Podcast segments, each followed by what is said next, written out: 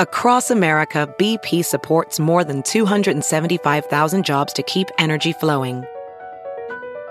Jobs like building grid scale solar energy in Ohio and producing gas with fewer operational emissions in Texas.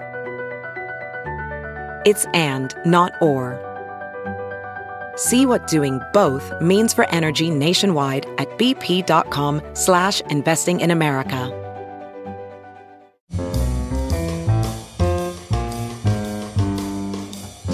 This is Merriam-Webster's Word of the Day podcast for February 1st. Brought to you by Merriam-Webster's Unabridged Dictionary Online, America's largest dictionary, now continuously updated.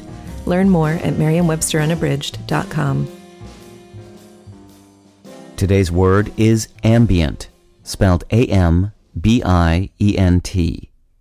Ambient is an adjective that means existing or present on all sides, encompassing. It can also be used of electronic music to mean quiet and relaxing with melodies that repeat many times. Here's the word used from the Washington Post. Liz Harris summons a wounded sound that suggests that ambient music, despite its intangibility, should be memorable. Biologists explore the effects of ambient light on plants. Acoustics experts try to control ambient sound, and meteorologists study ambient pressure, air, or temperature.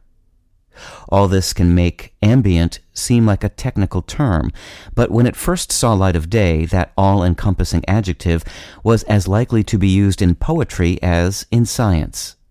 John Milton used it in Paradise Lost, and Alexander Pope wrote of a mountain whose towering summit ambient clouds concealed. Both poets and scientists who use the word ambient owe a debt to the Latin verb ambire, meaning to go around, the grandparent of our English word. With your word of the day, I'm Peter Sokolowski. Visit the new Merriam Webster Unabridged, America's most comprehensive online dictionary and the best source of current information about the English language. Get started today at merriam-websterunabridged.com.